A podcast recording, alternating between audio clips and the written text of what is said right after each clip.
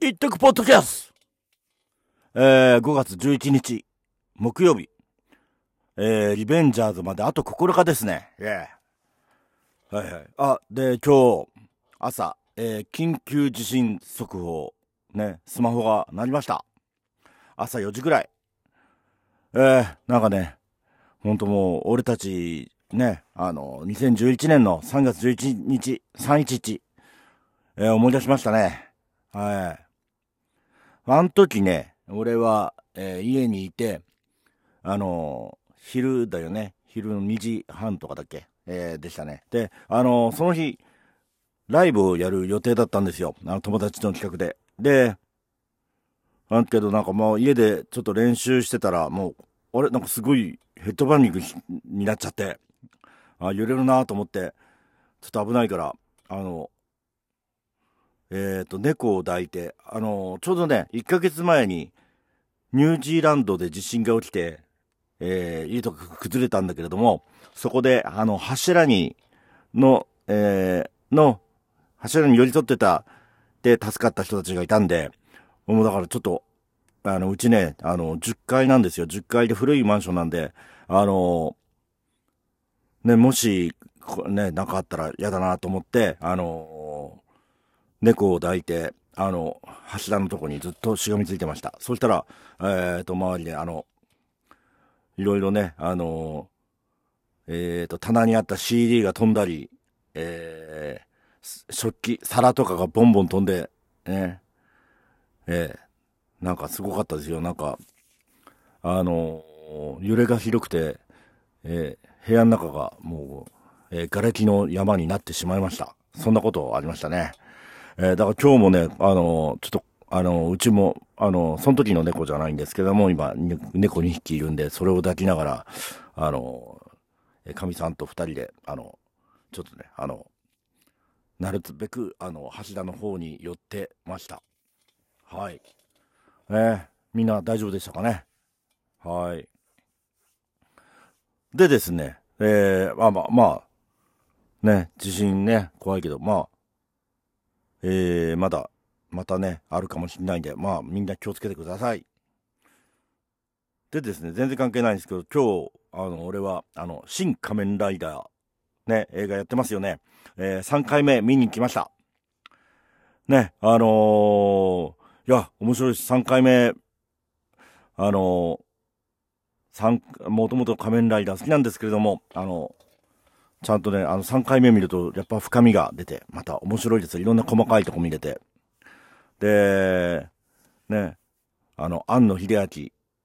庵野秀明っていうのは、えー、どうなの？俺より5つぐらい上なんですかね。で、あの、そのね、一番初期の仮面ライダーを見たときに、あの、画面が暗くて、その暗い画面の中でなんかうごめいてるのがすごい、あの、良かったっていうのが、あの、子供の頃の記憶にあって、っていうのがあるんですけど、それもなんか俺も、あ、仮面ライダー見て、見て、ね、俺がちょうど71年だから、えー、6歳かな、になる時だったんで、6歳、5歳か。5歳、5歳から6歳の間ぐらいにね、で、あの、見たんですけども、俺もそういう、あの、ちょっと暗い中のでごめいてるっていうのはわかります。で、なんか思ったんだけど、俺とかの世代ってやっぱこう、俺んちって、あのー、昔白黒テレビだったんですよ、ずっと、子供の頃。なんで、多分、庵野秀明とかどうなんだろう。やっぱ、それぐらいの世代的に、やっぱ白黒だったんじゃないかなと思って、余計、なんか、その暗さが、えー、暗さで、あの、おどろどろしさとか、かあな怖さとかそういうのが出て、あの、良かったんじゃないかなと思います。だからなんかね、そういう感じがなんとなく出てて、えー、その辺の、あの、良さもありましたね。はい。さあ、さて、えーとですね、じゃあ、今日は、あの、アーティストをまたね、紹介します。えー、リベンジャーズの。えー、昨日の、えー、ライジングワッツ、そして渋谷、えー、渋谷瑠璃から、今度また劣化ステージの弾き語りの方に行きます。で、12時50分に A ちゃんえーと、これはね、あれですよ。あのー、ボスじゃないですよ。あのー、A ちゃん。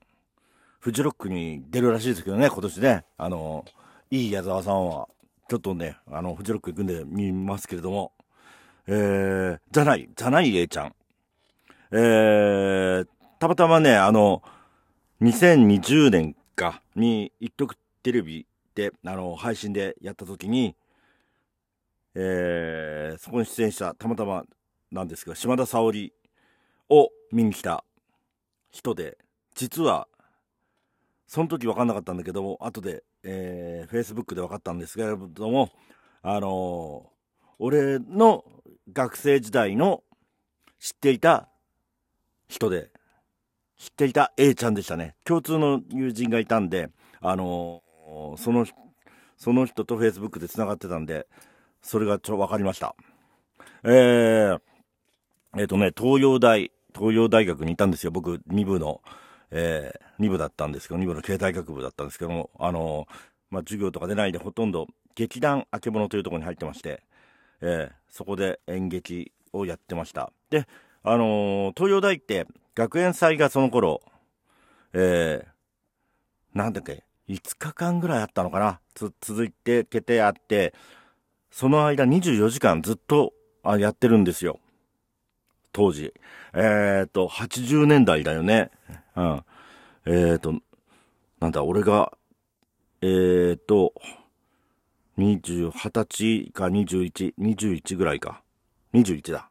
ん ?20 歳、20歳。21か。21だったらから、えー、86年ぐらいだと思うんですけども、えー、その頃はそうでした。で、その時に、あのー、学、その、劇団の先輩が、一緒にこう、学園祭で儲けようという話になって、えー、企画をね、だ、あの、出して、あの、その時に、あの、チャップリンの8ミリ映画をかけながら、酒が飲める、カクテルを飲める、そういうチャップリンズバーっていうのと、あと、もう一つ、もつ煮込みを丼にしてやると、これは、あの、腹減った学生に売れるんじゃないかということで、えー、もつ煮込み丼を売る店。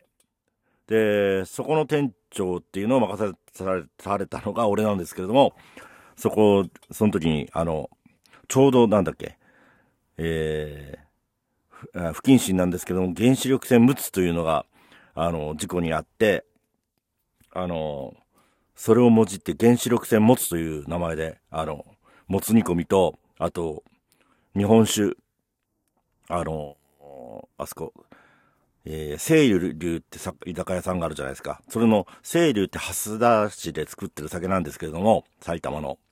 そっから、えー、酒を買ってきて、えー、それ安いんですよ。安い酒なんで、それを売って、あのえー、やって、販売してました。で、夜中とかね、もう、夜中なんだっけ、あれ、あの、焚き火かなんか囲んでたのかなあれ？うん。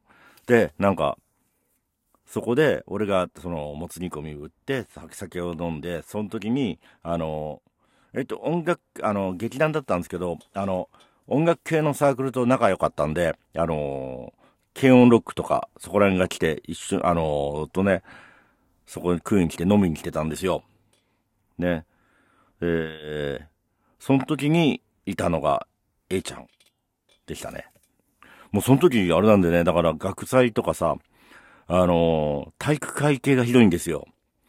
体育会系のね、酔っ払った OB がね、来てね、えー、なんか、俺たちのさき先をね、なんか、なんだっけかな、なんか、ただでくれみたいな感じで来たような気がすんでね。でもなんかそれと揉めそうになって、それを、あの、現役の体育会系の子が、あの、ね、あの、謝ってたっていうね。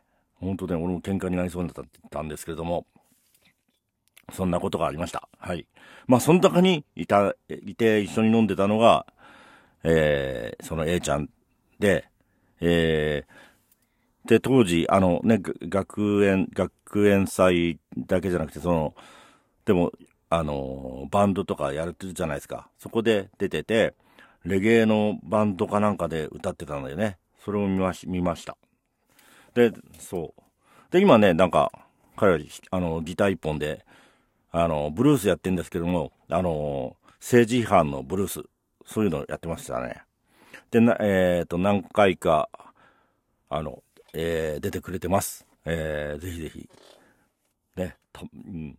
まあ、たまたま、その、たまたま近い、あの、知り合いだったという、そういう A ちゃんです。えー、間違えても、えー、キャロルの矢沢、や、A ちゃんじゃないですから。でも、いいですよ、なかなか。うん。よろしくお願いします。で、それが終わった後が、えー、Go on Stage。このバンドの方で、えー、13時15分から、えー、村上ロキ、あアンド、大久保真由さん。ね。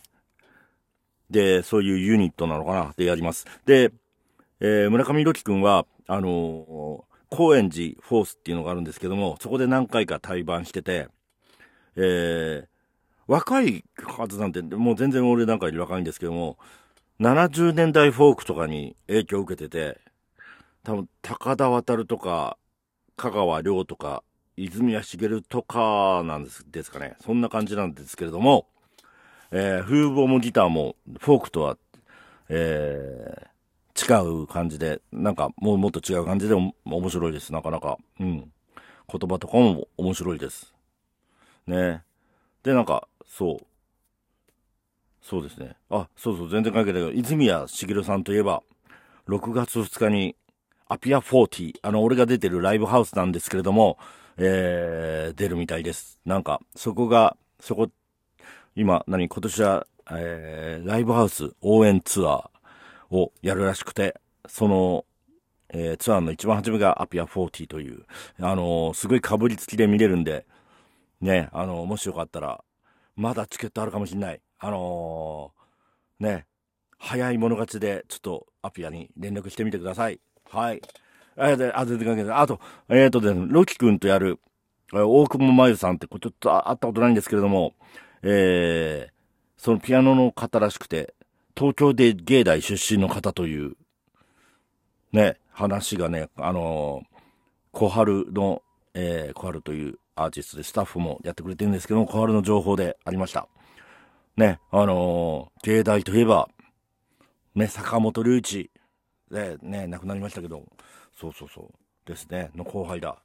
俺、そういう全然関係ないんですけど、あの、昔、えーと、あれ、なんだ、81年ぐらいかな。あの、BGM っていうアルバムが出て、それの海外ツアーの写真集でお土産っていうのがあったんですよ。それのサイン会で池袋に行って、あの、サインっていうかスタンプを押してくれるんですけども、YMO の3人と握手したことがあります。えー、ね、ほ、あの、雪色さん、細野さん、握手して、まあ、すごいなんか、穏やかな感じで、あれだったんですけど、坂本龍一に握手したんですけど、すごい睨まれて え、なんで睨まれるんだと思って。えー、なんかね、まあ、もう有名ですけど、怖い、怖い人という、その当時は怖い人っていうのが実はあったらしいんですけども、なんか睨まれました。なんか、そう。あ、その時もでももう、まだ20代ですよね、彼。で、髪の毛、やっぱ白髪多かったんですよ。うん。俺もね、どっちかっていうと白髪の、あれなんで、白髪同士だったのかな。あと、親父さんが厳しかったっていう話なんですけども、うちも親父は厳しいっていうか、まあ、親父に殴られて育ったんで、そこら辺のなんかあったのかな、空気が。よくわかんないですけどね。なんか、あったことがあります。はい。まあ、そんなわけで、とりあえず、今んとこあれですね、天気5月20日良さそうですね。あのー、ね、このまま、じゃ良さそうっていうかね、暑いかもしれない、やっぱり。ね、あのー、ちょっとね、やっぱこう、暑い中、あのー、熱中症にならないようにだったりね、して、もうね、あのみんな声出しとか、OK だし、もう、もうマスクどうのこうのって、もう、もうそれも本当個人のあれに、うちらも任してしまうので、あの楽しみましょう。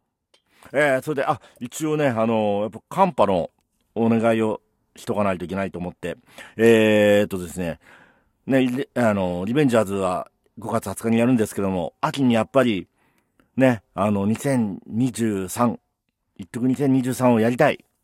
やりたいんで、そのためにはね、あの、寒波が足りない。やっぱね、あのー、ほんと少しでもいいから、あの、どんどんどんどん一徳を広めてくれれば、あの、お客さんがね、入ってくれれば、やっぱお金も、あの、結構寒波も増えてくると思うんですよ。それもお願いしたいです。で、まず寒波の宛先です。えー、笹塚駅前郵便局00140-6-696902一徳フェス。ね、ここにお願いします。一徳とフェスの間はスペースをお開けください。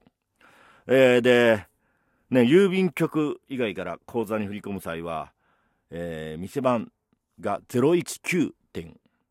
で、預金種目は当座。で、口座番号069-6902一徳フェスでお願いします。ね、あのー、どっちもこれ、ロックロックお兄さんで覚えてください。696902。はい。よろしくお願いします。それではまた、えー、ね、あと9日、えー、楽しみにして、えーと、みんなで遊びましょう。それでは